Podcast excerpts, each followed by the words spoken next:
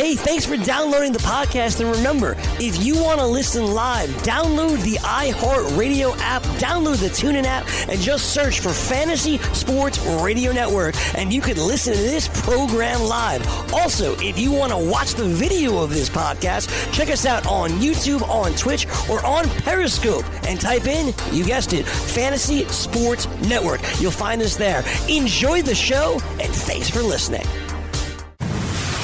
You're listening to the Fantasy Sports Radio Network. You worked all week. Work. You didn't have time to look at your fantasy lineups. Son of a bitch. But don't be afraid. That's why we give you Weekend Fantasy Update. Woohoo! Working on.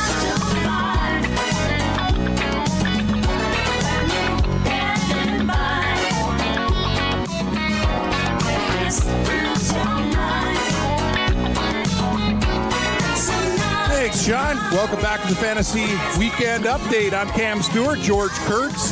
Hopefully you guys are having a good weekend, getting you set for the betting board and some DFS play. Baseball games right around the corner, and Kurtz's Yankees are going to start things off with the day there, George. Nice early start for you to get you into the mood. You can watch the Yankee game, and then I don't know what else you're going to do, probably something with the children, but it's a good start to the day. When the game's on early, you can plan the rest of your day, which is nice. Very nice. I think you're looking at the wrong schedule. Yankees are not on early. Yankees don't play. They're not on at 1 o'clock.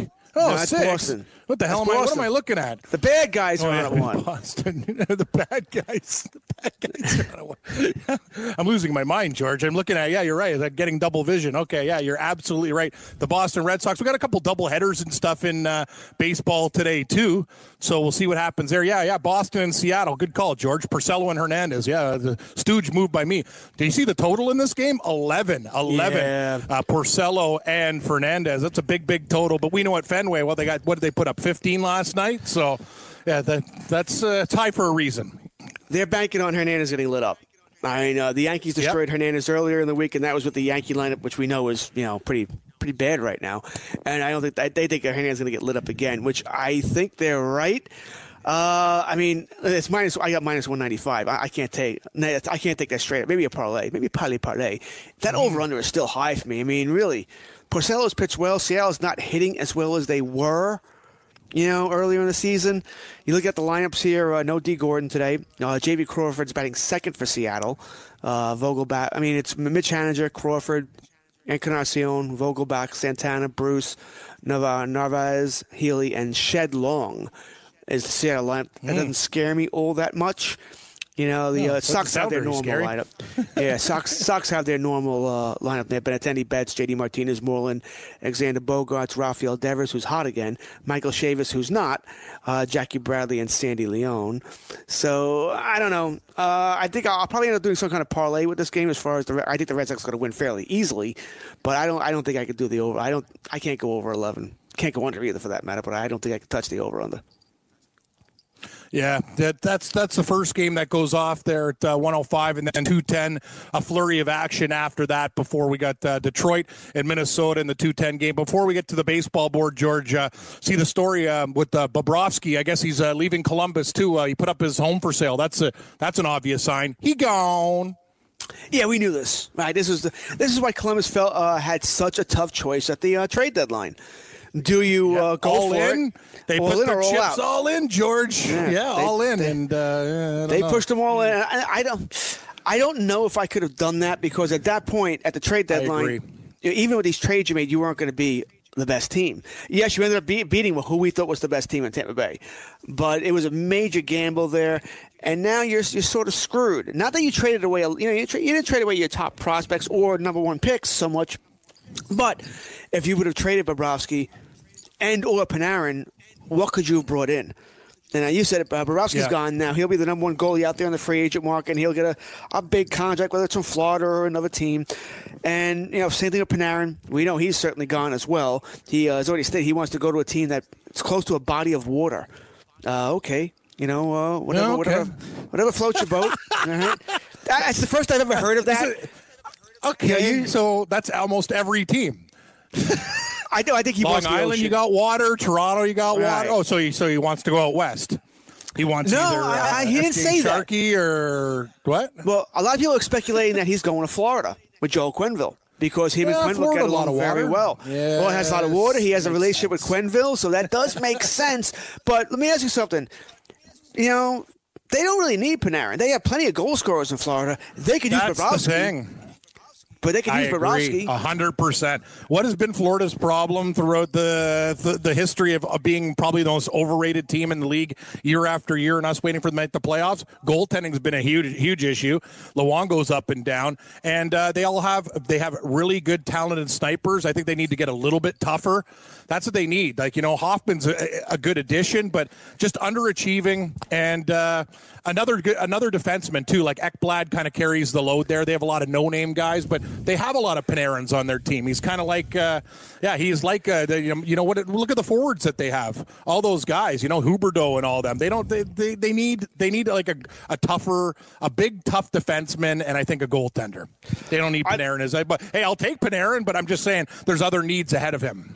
Every team would take Panarin, but yeah, I agree with you. I think he's an excellent. He's not their top need. You know, their top need has to be a goaltender. I love Luongo. You know, I love him, man. You know, he's a great career. Great career, guy. Man. Great on social media. His account on Twitter is fantastic. He is funny with Strombone. He's extremely funny. So you like to see that from an athlete, but his time as a starting goaltender is done. Hell, his time as a goaltender period might be done. You know, that big thing. We certainly know better than a backup right now. So I think Bobrovsky is much more important to them or another starting goaltender. Everybody would love Panarin. You know, and every team needs a defenseman, a big, strong defenseman. And who doesn't need that outside of maybe Nashville? You know, every team needs a strong defenseman here. So I was curious to anybody else to see what happens here. But if I had to bet, if I was guessing, I would say one of Bobrovsky and or Panarin end up in Florida. I think one definitely goes there because, like I said, Bobrovsky, there's a need. Panarin, there's a relationship. Yeah, no, I agree with you. You know, at both of our teams too, George. I'm not really into the double IHF World Championships. Canada losing to Finland, USA losing to Slovakia. I guess we have bigger fish to fry. I guess the players left in the playoffs, but not a real good start there for our nations. George, getting beat down by lesser-like countries, not cool.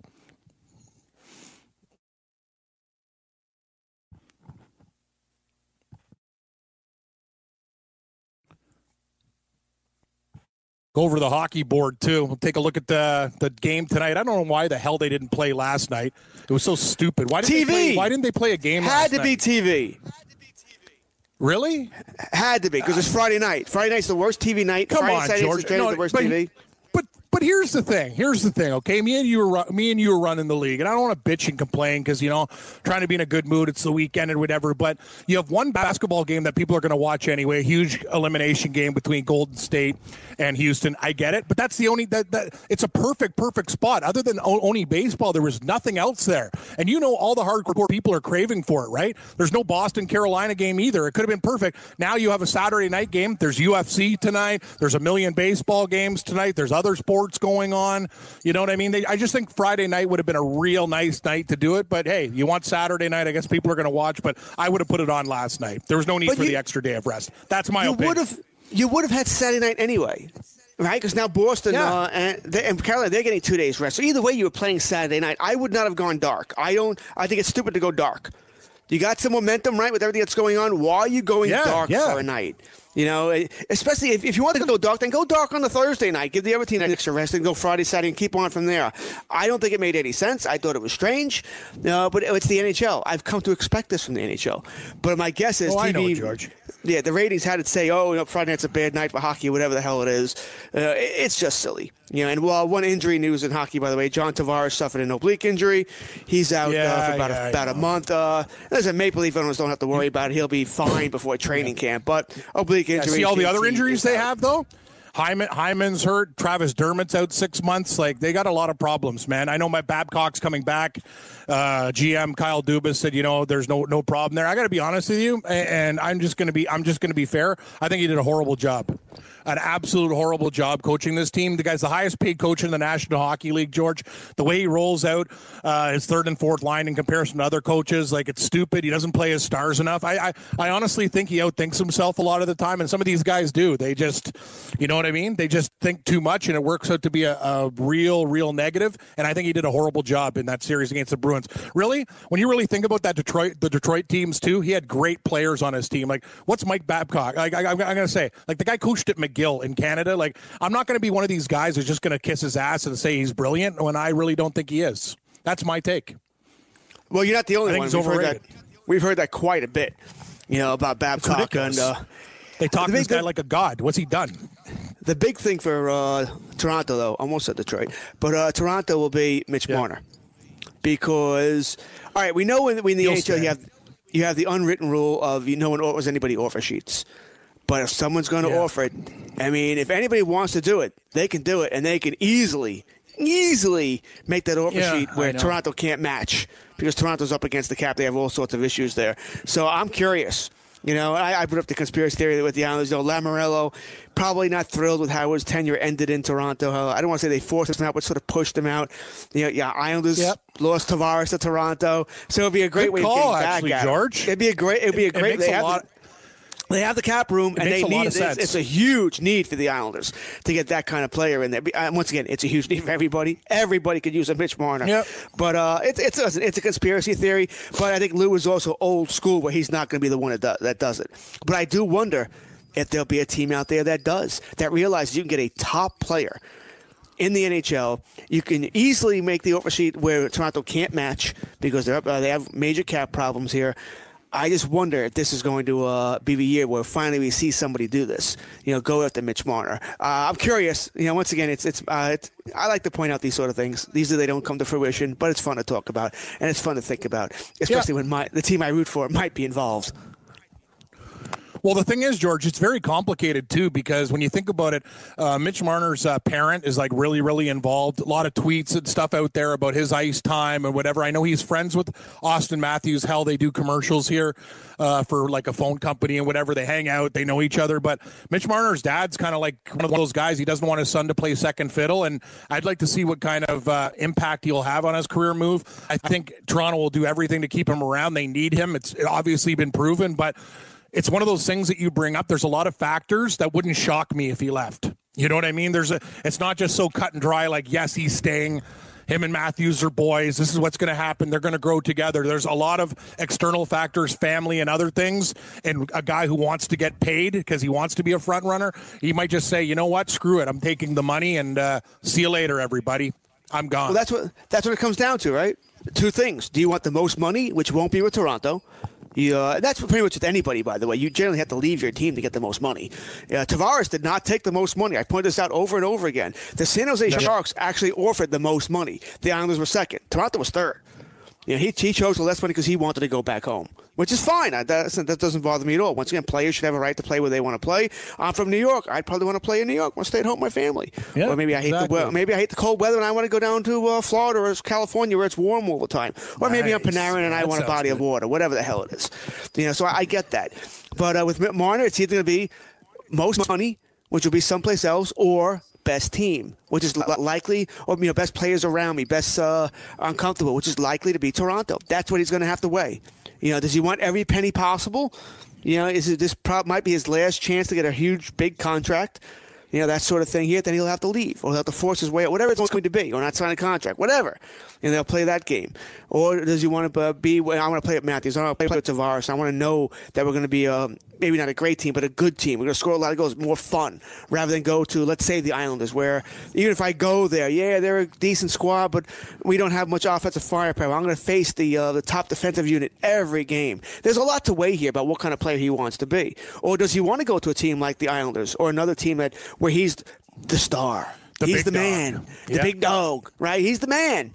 You know, and then one thing for the Islanders to consider, and once again, you Gabe, and I are always talking about this, is anybody going to the Islanders when they're going to have to play in Brooklyn and the Coliseum for at least 2 more seasons, probably 3? And that's assuming things work out perfectly with Belmont, and you know how I feel about that.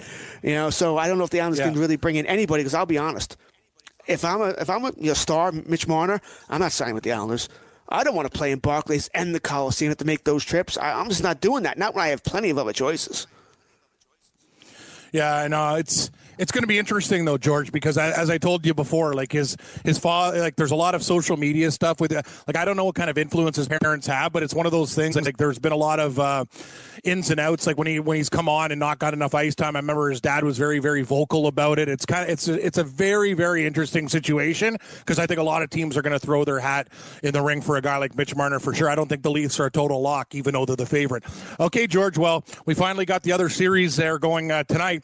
We talk about that. SGA Sharkey laying $1.35 total in the game, 5.5 plus money to the over. If you like 6 goals, it's kind of interesting. The Blues don't score a lot, but St. Louis on the puck line, +1.5, -245. San Jose -1.5, +205. I'm in on the Blues at +115. I think they're an underrated team, and I was wrong about the Stars. I thought the Stars were going to beat them, George, and just very, very impressed with the way they threw them down. I know the Sharks have the depth, but I'm on the Blues, and I'm on the Blues in the series at +120 as well. What are your thoughts, Mr. Kurtz? You know your pucks. Should be a great one.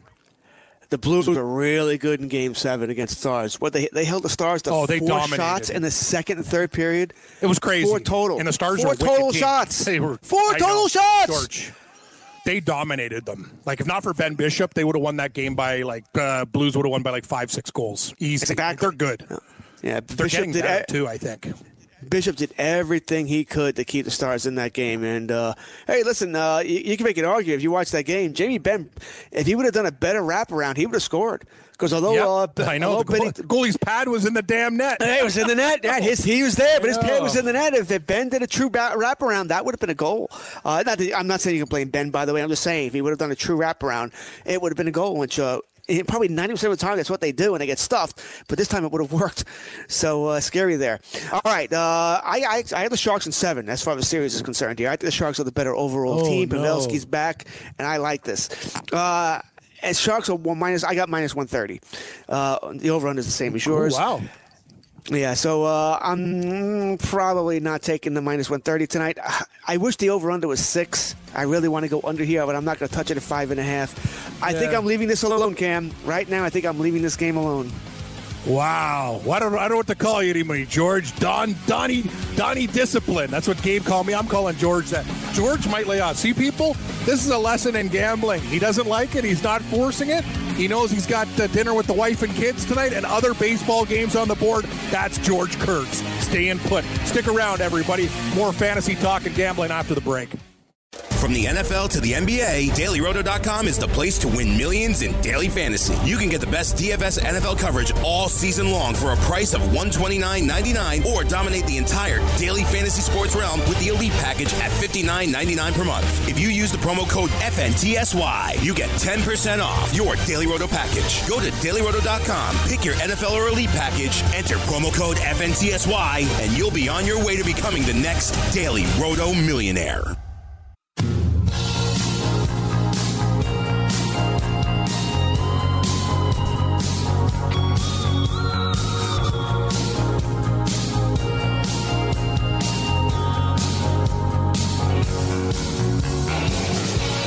Sounds like some crime theme song there, right, George? That's got like kind of like a police kind of crime beat going on there. Welcome back to the show. I'm Cam Stewart along with George Kurtz. Weekend fantasy update here. We're just going through all the lines and boards. Yeah, I don't know what to tell you, George. It's one of those crazy weekends, and it's actually sad. The more I look at the board, I just see games diminishing. No more 2 games, like 1 game, and it sucks as everything continues to wind down, buddy. Soon it's going to be over, and then it's going to be the dog days of summer. We got baseball, but I'll have to get you into the Canadian Football League. That'll be the next step. God, I haven't watched the CFL since like the 80s. The Stampeders versus the Rough Riders. And the best is when they had 2 Rough Riders. That's right, yes. Rough Riders versus Rough Riders. They made fun of it on South Park. A Canada Stadium, Rough Riders versus Rough Riders. God, the Argos. Yeah, it's fun. We'll get you into the league, George. You'll have a good time. CFL's pretty wild. It's very unpredictable. I'll tell you that. It reminds me a little bit of the Arena Football League with the focus on offensive scoring points, which is then again what most leagues are trying to do nowadays. That's very, very true. So you're going to pass tonight there, George. You're going to pass on. Well, you know, I say that now. Very, very. Yeah. It's at 8:08, so you'll have time. Right, I got time. Go over your monies. That's exactly what it'll be, too. How does my day go? How does my night go? I'm looking at this. I'm sure there's late baseball games, too. Braves done. Yeah, there's a bunch of late baseball games. Yep, tons. So, yes, it's more than I would think. It's like six of them. So, I'll be betting something tonight, but I'll see how my day goes. And if I'm going to be home tonight, I'll play a big part of it as well. I was supposed to go to Pennsylvania today, but now it looks like I'm not going. Yeah, my wife wants to go. My wife has pretty much her best friends in Pennsylvania, so we were going to go there for her birthday. But my wife got called into work last night, and she's out right now taking my youngest to soccer practice. So my wife's exhausted. She hasn't slept now. No, I don't blame her. Yeah, so she doesn't want to go anymore. Lord knows I don't want to go. So if she says we're staying home, then I'm staying home. No problem here. I'm already going out tomorrow for Mother's Day, so I'm good to stay home. Yeah, me too. I'm going out of town. Watch games all day. Going out of town for Mother's Day. That's George. I was going to say, how far is the Pennsylvania trip there? That doesn't seem like a short one. How long's the drive? I think it's not that bad. As far as drive, 3 hours? About 2 to 3 hours, I believe. Yeah, it's not too bad. It's not terrible. It depends. Pennsylvania's a long state. We're not going to Pittsburgh for sure or that. Yeah. But it's not too bad. Yeah. Well, I know. I was thinking about taking a road trip as well. It's hard though on the weekends. I know we're busy guys. We got things to do. What about Sunday's game, George? I actually took a shot with. Carolina in the series. It was more of a heart play. I didn't go very hard on it, and I will say this, for 40 minutes they looked like the better team. They dominated, but what else do we know about Boston? I'll give them total credit. The most opportunistic. I didn't think I thought they got some great calls in that game, and they capitalized when they did. Former Bruin Dougie Hamilton really got into penalty trouble, and they made him pay the price with a late flurry, and couldn't even get that puck line covered, George. Very frustrating, but the Bruins do it again. Bob from Boston's Bruins. Doing damage to me. The first thing I wonder from watching this game, I thought Britain would make a mistake going to Mrazek. I would have kept McElhinney in net. You know, interesting. Yeah, I said that on another show. I would have kept McElhinney in net only because McElhinney played well in the first couple of games when he recovered from Mrazek against the Islanders. Played very well. If it ain't broke, I'm not fixing it.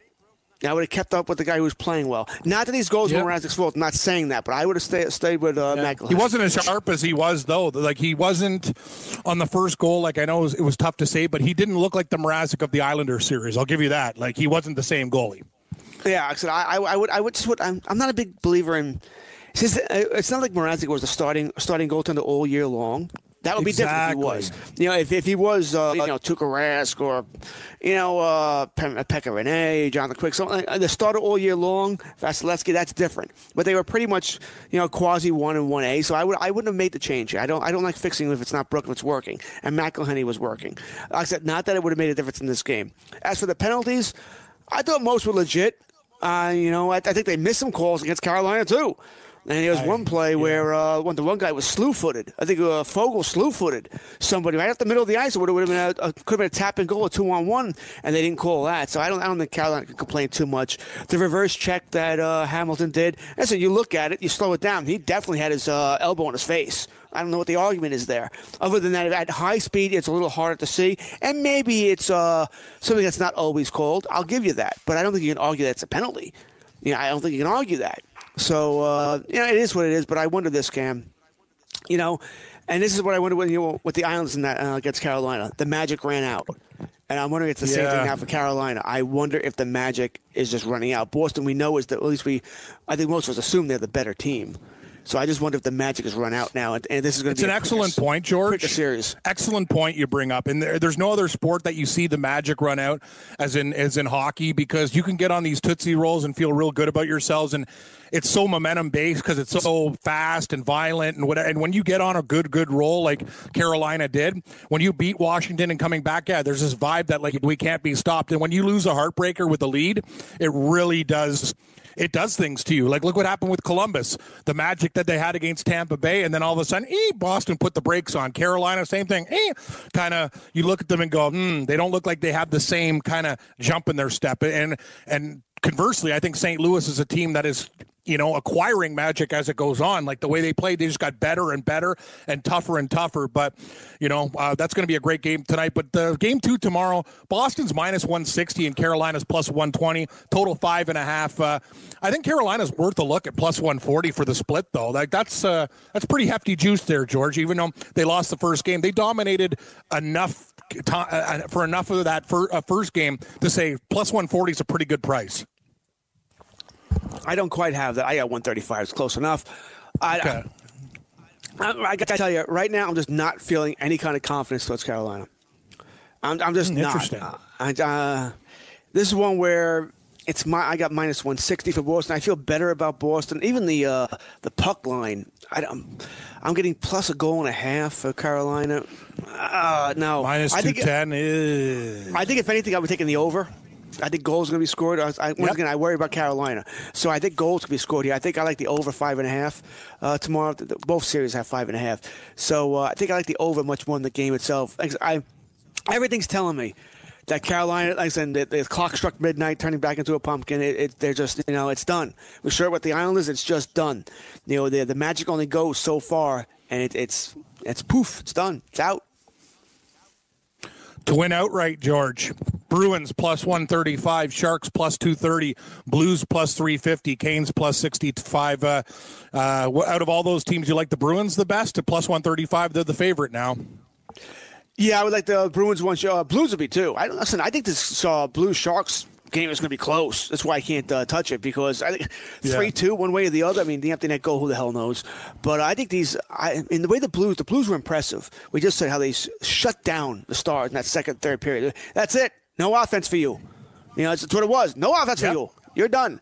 Exactly. I do think the Sharks are... And they're mean. They're tough, too. Yes. Like, I look at the makeup of that team, George. Like, look at the players that are good on that team. So Ryan O'Reilly is one of the best players. He didn't play well. Tarasenko is a sniper. He didn't even play that well. What do all the other guys do? Schwartz can play a two-way game. He can hit you. Like he's an animal, actually. Very underrated offensive guy who can hit. Same with Perron. He's known to be a little bit of a dirty player. He can get in your grill. The power forwards that they have are very, very physical. And that's one thing about San Jose. They're an older team. And that's dangerous. That's dangerous because I saw what they did to Dallas wearing them down. If you're the Sharks, you have to be concerned because I know Burns plays that type of game, but San Jose's forwards are a lot more flashier, whereas I think St. Louis is a very physical, tough team and will pose a horrible matchup for San Jose. That's my take. I see, but I'll throw the other viewpoint for you. One thing St. Louis hasn't had to face is a team now with three lines. All right, I know. We know San Jose got a top-line team, Timo Meyer, Couture, Nyquist. Second line is Kane, who's done nothing in these playoffs, by the way. Hurdle, Pavelski. Third line's got Thornton, LeBlanc, and Sorensen. I mean, that's good. Even the fourth line, Miller, Carlson, Donskoy. These guys have scored some points. Gaudreau was the center. That fourth line's amazing. Right. I mean, this is really, really – this is a deep, deep, deep team. You mentioned Brett Burns. You better have your head on a swivel. This guy's taking people out, and legally. He's taking people out legally. He's got a big body. He's hitting people. Carlson, Carlson's work in the defensive zone is shaky. We'll say shaky to put it nicely. I know what I'm going to say. I'm going to actually say bad. Yeah, terrible. It's terrible. That's what I'll say. I'm not even going to say shaky. I don't know if this guy won a Norris Trophy. I'll tell you that his defensive play sucks. It sucks. Yeah, he'll be exposed.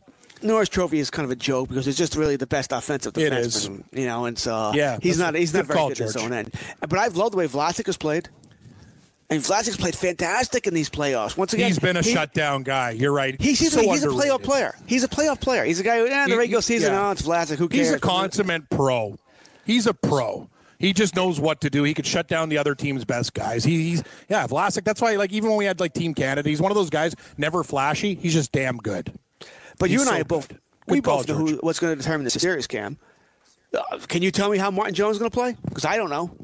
I don't know either. That's another reason why I like the Blues. Like here's just my thinking of it. Here's my thinking. Okay, when I look at the futures, I see San Jose at +230, and I see the Blues at +350, and I'm thinking, okay, well. In the series, they're only like a 20 or 30-cent favorite, George. So what? I'm getting extreme line value with the Blues, don't you think? The series is almost a pick 'em. Yes, I do think you're getting line value with Blues. I do. Yeah, I think the way I look at it is this. Binnington has to play well to great to give the Blues a shot in this series. He has to. Martin Jones has to play okay to good. This is for the Sharks. If Martin Jones plays great, forget it. The Stanley Cup is theirs.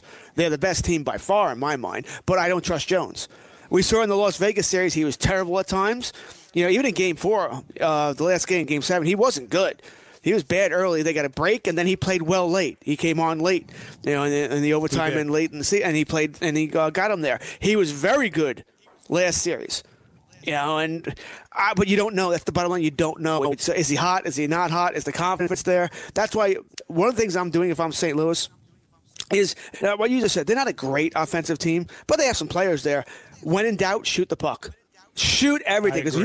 If you can get a soft one in on him, you know that'll play in his confidence. You know, it'll play in a team's confidence. You played hockey. I played hockey. We know how you feel when the goalie that's in a soft one. You know, you're like, oh, crap. You know, you play the game differently if you don't trust your goaltender. So if I'm St. Louis and you have a whole bunch of grinders anyway, I want to get people in front of the net and shoot from everywhere. You know, yeah, Tarasenko can do what he does. All right, he's your skilled player. Everybody else, get puck, shoot puck. Yep, I agree. It's gonna be really interesting, George. And I'm on the Blues. I just think getting an extra plus 120 of value in a series that's almost a pick 'em is absolute. You know, I think they can beat them. So I almost want to take them in the series at plus 350. And if they beat San Jose, then you can look at who they're going to play in the Stanley Cup if they get there, and then work out the math and try for a hedge because plus 350 is a good price. You see. Your Doc Peterson flip off Dozier last night here, George. You like that? Hey, buddy, F you. I do kind of like that, man. I don't mind something like that. I like it too. I love it. I love it, actually. I think it's great. I think it's amusing. As long as you're not doing it in anger, you know, it doesn't bother me at all. Yeah. You know, it's funny. Let me ask you a question. You know, how do you feel, you know, going back to hockey for a second, about, you know, after the series and they do the handshake line? How do you feel about that? I love it, but I don't, maybe because I've been brainwashed for it like that way. It's weird. It's kind of like a respect after war type of thing. Like, you know, we lost. Congratulations. Like, it's hard, though. I've done the handshake line a lot of times when I played hockey, and there's guys you want to punch in the face who, like, stuck you in the balls that did things to you. It's kind of like you got to man up and just say, okay.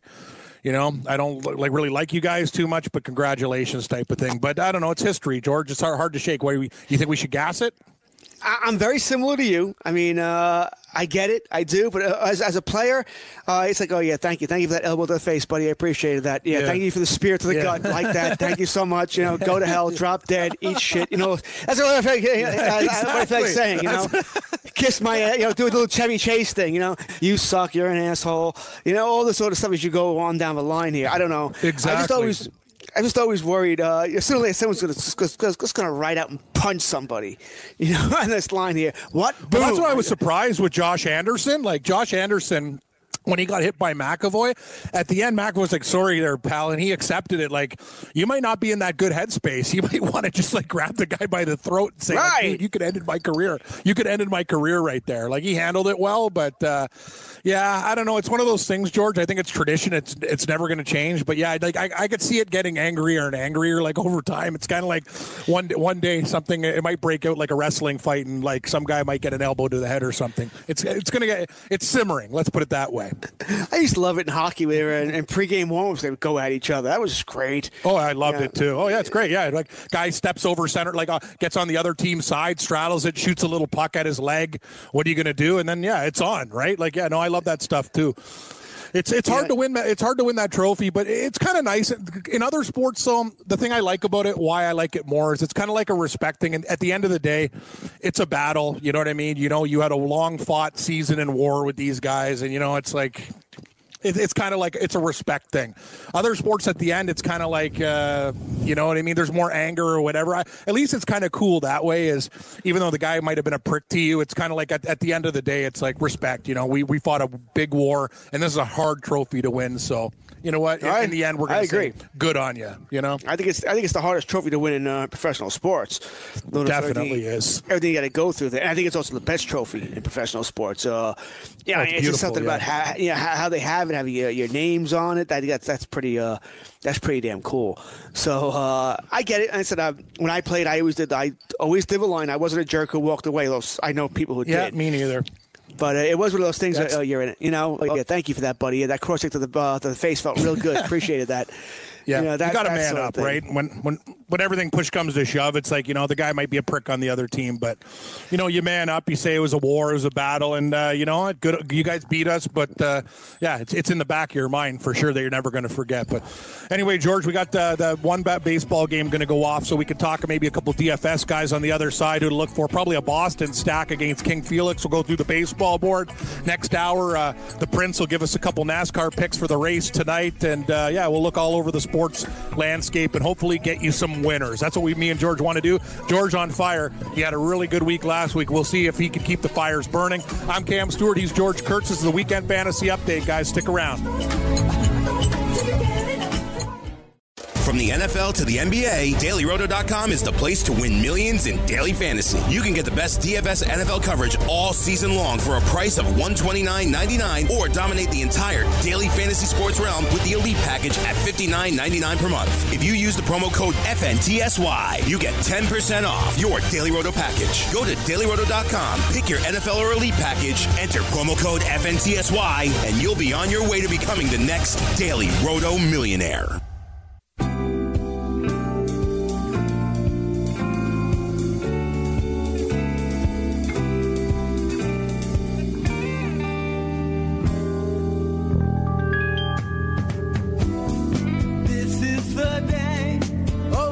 Welcome back to the Weekend Fantasy Update, or a dance. What the hell is this? I don't know. I know it is Steely Dan. George got some DFS picks for you. He's on fire in MLB. He's even staying away from hockey because he's disciplined. Swing for the fences, playing daily fantasy baseball with DailyRoto.com. Become the 8th Daily Roto lineup optimizer user to win $1 million in a FanDuel or DraftKings tournament, or become one of the countless number of people who won thousands of dollars. If you're playing MLB DFS and not using DailyRoto.com, you're doing it wrong. Ask Kurtz. Enter the promo code FNTSY for a 10% discount. You'll get lineup alerts, projected ownership percentages, weather updates, very important, fantasy projections, and the use of the Daily Roto lineup optimizers that have produced millions in DFS winnings. That's the 2019 MLB Daily Roto Premium Package at DailyRoto.com. Use the promo code FNTSY and get a special 10% discount today. George, what are we going to do with this early game? By the way, the optimizer probably likes a lot of Boston Red Sox, I would think. And I'm looking at this contest, a lot of them, Detroit and Minnesota, 210, 215. If you're playing a single game, I got to believe that Boston, you just like stacked them against King Felix. They scored 14 runs last night. Yeah, I think they'll score similar to. I think they will score a bunch of runs. I don't know about 14, but 7 and 8 certainly shocked me today. Already said the Red Sox have their normal lineup today: Andrew Benintendi, Mookie Betts, J.D. Martinez, Mitch Moreland, Xander Bogaerts, Rafael Devers, Michael Chavis, Jackie Bradley Jr., and Sandy Leon. Rick Porcello is pitching for the Red Sox in this game, and I think they're going to beat up on Felix Hernandez. I can't even call him King Felix anymore. I see he's not the king. I'm not even sure he's the court jester anymore. Not the king at all. So, I guess if you want to stack, I'm good with stacking Boston. You're going to pay for it. That's one thing that I realized there. It's weird, though. The games I'm looking at here on DraftKings, they're not counting this game. They left this game out for some reason, which is frustrating. They're scared. Yeah, I thought they'd have like a single game because I'm looking because a lot of the action starts at 2:10. So I guess the classic lineup will start at 2:10 with game one of the doubleheader. But I guess you could find a single game. But, if you're going to play it, you're probably going to only probably stack Boston. But we'll go through the whole DFS lineups, and we'll do like the full game slate and stuff like that. And other guys, a couple doubleheader today, and then Minnesota-Detroit game too. That's interesting. Minnesota, they could probably rake against Turnbull Turnbull. We'll get into that. But from a betting perspective, before we get to the rest of the board, I got Sean coming on to talk a little bit of NASCAR so you can get your bets in, George, because that race is tonight. I love Boston today, too. It's like one of those things. I look for the dog in Seattle. I can't do it. My site's only $1.80. I think Rick Porcello parlayed. And the total, George, by the way, as we spoke and talked about it, up to 11.5. Wow, 11.5. This game is not at Coors, ladies and gentlemen. It's at Fenway. Boston and Seattle, minus 180. Red Sox, plus 160. Mariners, 11.5. Seattle, plus 1.5, 10 cents on the run line. Red Sox, minus 1.5 favorites, 10 cents on the run line. I like Boston all over the board. Question is, what are we going to parlay it with, George?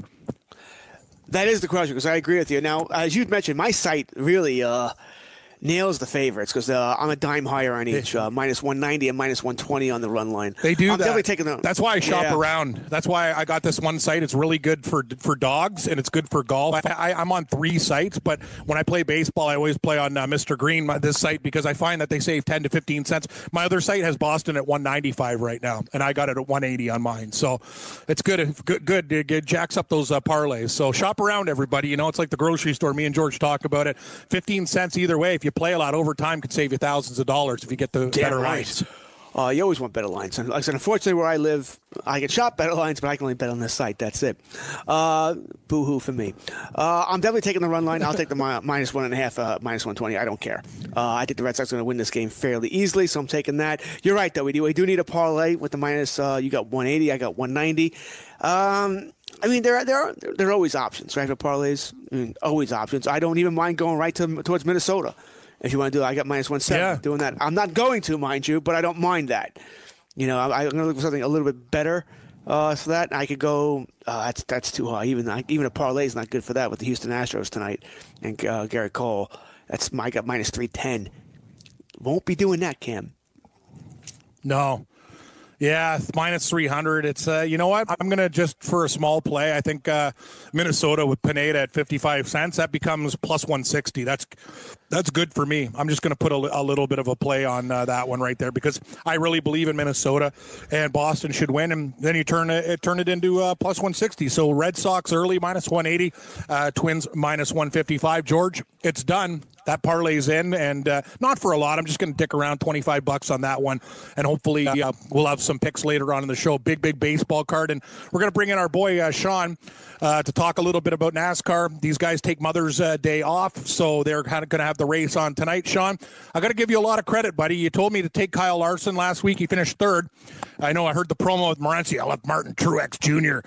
I left him on the floor, and I know he really liked Truex Jr. He didn't get that bet in. Another win for Martin Truex Jr. at Dover. Very, very successful there. And when we look at the betting board again, Sean, at the Digital Alley 400, Kevin Harvick, the favorite at plus 333. Kyle Busch, plus 450. Truex, he's there again, plus 500. Keselowski, 7-1. Our boy Boyer at 8. And Almirola at 10. Those guys round out the favorites in the race. And Chase Elliott also 10-1. Joey Logano 10-1. So tell us a little bit about this one there, Sean. All right, so this week we go to what you can finally say is a cookie-cutter type of track. It's a mile-and-a-half intermediate with Kansas Speedway. So what we're looking at here is another track where, from at least the DFS perspective, we are going to be seeing some dominators here today. These sorts of tracks usually produce a bunch of different lap dominators, so I am already expecting somebody like Kevin Harvick, who's been really great throughout practices and especially had the top marks throughout final practice, and he is starting in the pole position. He is going to be leading a lot of laps today, and he's going to be looking very, very fast. So I think Harvick right now, calling it, is going to be my pick to win. Harvick, definitely the favorite here. He did win this race last year as well, too. Yeah, plus 333. It's not bad. He's the favorite there, Sean. But you know, at least he's not 2-1 or anything like that. So that's a good start. But Bush plus 450. You got to always look at Truex Jr., Sean. He's just one of those guys. He won last week at Dover. I'm really impressed that you had Boyer in the top four. He finished third for us, which was good, and he's the same odds at 8-1. But what about Martin Truex Jr.? This guy just seems to deliver week after week there, Brent. Well, I do think so, and I do think he is going to have another solid finish this week. I don't think there's any question about that, considering Kansas is a pretty good track for him. But I do think that he's only going to compete for a top 5 finish at best here, Cam. Okay, so if we're looking at the guys then for Harvick to win at plus 333, who are some of the guys a little bit lower then that maybe I could put a top five bet in and give us a little bit of odds? Like, you know, we look at Larson, he's 14-1, Chase Elliott 10, Blaney 20, Denny Hamlin's 20, Suarez is 22. Any of those guys in the mid-tier there that you think could maybe finish top four for us? If we're thinking about the guys that are going to be finishing around the top five or top four or so, you got to think of somebody like Eric Almirola, who is starting second and also looks very strong throughout practice events so far as well. You also have Ryan Blaney, who I'm definitely expecting to finish in the top 10. He starts a bit further back from the 19th position, so I do think from a DFS perspective, he's a pretty strong play there too. But we also got to think about guys like Kurt Busch starting 14th, who's definitely shown at the potential in order to score a top 10 finish as well. And not even mentioning there is Daniel Suarez starts fourth. He's been looking pretty solid so far too. And overall, there's a couple of different drivers that we could really pick and choose from this week, Cam. What are we going to do if we like Harvick as the favorite? We got to pay up, obviously, a DraftKings FanDuel. We have to get somebody cheap if we want to fill in these guys. So out of all these guys at the bottom, if you like the top guys, what are great DFS plays for very, very low-tiered cheap guys, Sean? It's that's very, very tough, but that separates the winners and the losers when you're playing DFS. I've only been focusing about maybe five drivers when you go much further down the price ladder. The top guy out of those that I'm focusing on is Alex Bowman, because in practices, he has shown the best speeds in comparison to a lot of the field there. He's definitely looking like a top 10 competitor so far. You also have William Byron, who's almost in the same boat, and he's a little bit cheaper than Bowman, but Bowman's been looking a little bit better too. Also, as far as other drivers I am definitely going to be using Paul Menard as well. He's another one of those guys that I can think can solidly lock himself into the top 15, no problem. And then other than that, you got Matt DiBenedetto. He's starting all the way back in the 29th position. He's definitely pretty low down the price ladder as well, and I do think he's going to climb a few spots, maybe compete for a top 20 finish. And rounding that all out is a driver who is making only his second start in the Cup Series, and that is Tyler Reddick. On FanDuel, especially at $3,000 there, he is going to be nice, the cheap guy. That is just going to be the one to really plug into your lineup right at the end there if you want to just top-load it out with top-tier guys. Hey, Sean, guess what he is on the betting board? 1,000 to 1. Woo, lottery ticket time. He's not going to win, but yeah, he's really, really down there. And you did a great job. I'm really proud of you for finishing. That's the good thing. Like, even when you get a guy at 8 or 10 to 1, he can finish top 3, and you put like $40 on it, you get a little bit of take back. So at Harvick at plus 333, I don't think I'm going to take that for a top 3 or 4 because it'll take the value away from him. I'm going to take him to win, but give me one guy. So we're going to take Kevin Harvick. This is Sean Engel's pick, plus 333 to win Harvick. And who else do we like for maybe a top 4, Sean, that I can sprinkle and go maybe $20 each way on?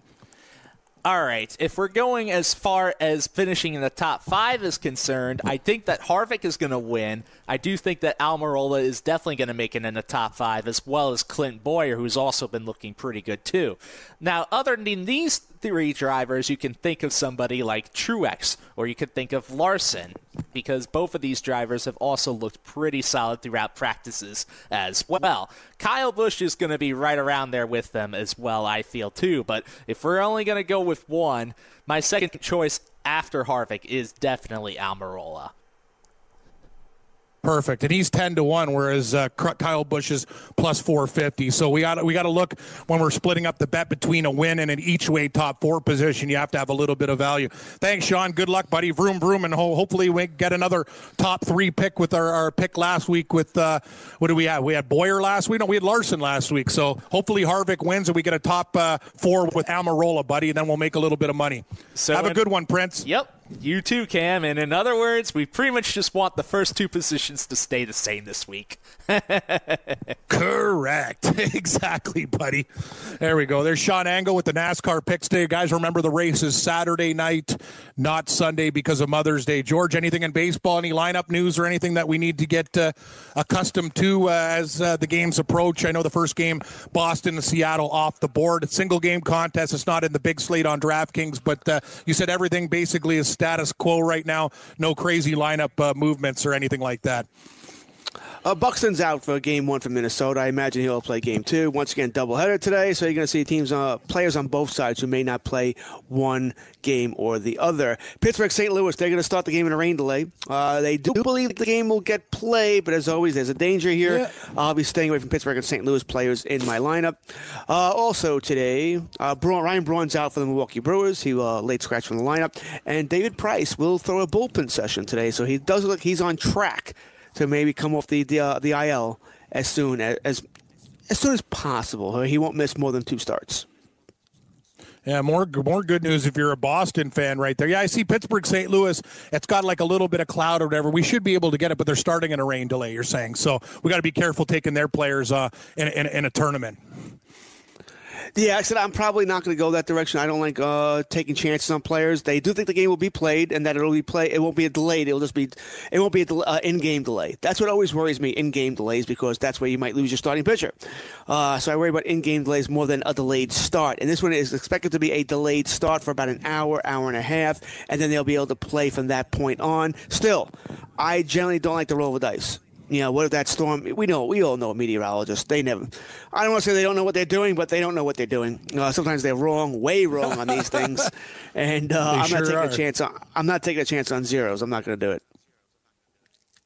Yeah, no, it's better not to dick around with that stuff. You know, pitchers and the rain and stuff like that. It'll just screw it up. So George's great advice, stay away from it in general. Don't even worry about it. AT&T Golf, for all you guys out there, updated betting board. Sung Kang is leading. We're in a rain delay right now. I wanted to give up some matchup bets a little bit later. We're in a rain delay. The leaders are not even close to teeing off right now, but Sung Kang leads at 16 under. Duncan and Every are 12 under. Brooks Koepka, one of the tournament favorites and favorites for next week's PGA Championship at Bethpage Black in New York. He is 11 under and 5 shots off the pace. Current betting board: Sung Kang plus 145 to win, Koepka plus 280, Rory Sabatini he's 14 to 1, Matt Everyman 16 to 1, and guys that I'm looking at a little bit down the board, watch out, he's getting closer. Jordan Spieth right now, he is 8 shots off the pace at 30 to 1. Also Henrik Stenson I like at 50 to 1 if you're going to try a flyer. He is 9 shots back. And Bo Hostler, big Bo Hostler, the Texas native, I love that play at 33 to 1. He's 9 under, 7 shots back, but we have 36 holes to play. So if you're looking for somebody not like Sung Kang or Brooks Koepka at like really low odds of under 3, Hostler 33, Stenson 50, those are guys I'm looking at. If you want to take a real shot in the dark, Hideki Matsuyama, he is 82-1 live bet at the AT&T Byron Nelson. George, are you going to make it out to Bethpage Black next week to watch a little golf or what? It's in New York. Probably. I've been there twice when they've had it. I've been there twice before. Beautiful track. It is an outstanding track. I played at Bethpage a couple of times, not black, but I played. Wow. Bethpage has 4 courses: green, red, and yellow. I think are the other 3, and black. Nice. I always feel like listen, you'd love to play on black, but I always feel like I'm not a professional. Yeah, these golfer. Guys are too good. Right. It's a little embarrassing, and I should be slowing up other golfers. I'm a decent golfer. I am far from any kind of great golf. My handicap's probably plus 20, plus 25. So that's just the way I feel about it. But it's a beautiful course there. Last time I went, though, at Monsoon, though, that was a week where at Monsoon for most of the weekend, you're just walking in mud the whole time. So it was annoying. But it was fun. It was not, other than that, it was nice weather. It was warm. I don't know how warm it'll be next week. That'll be a part of it, too, by the way, if I decide to make that trek. Yeah, and we'll talk about this one next week on the show for sure. But Tiger Woods right now, odds already out. The favorite, George, at 10 to 1. Dustin Johnson, 11. McElroy, 12. Koepka, 12. Justin Thomas, 18. And Justin Rose round out the top 6 at 20 to 1. Stick around, everybody. George will get us lineups for baseball. We'll go through the baseball betting board and a whole lot more. It's the Weekend Fantasy Update. Stewart and Kurtz. Stay with you.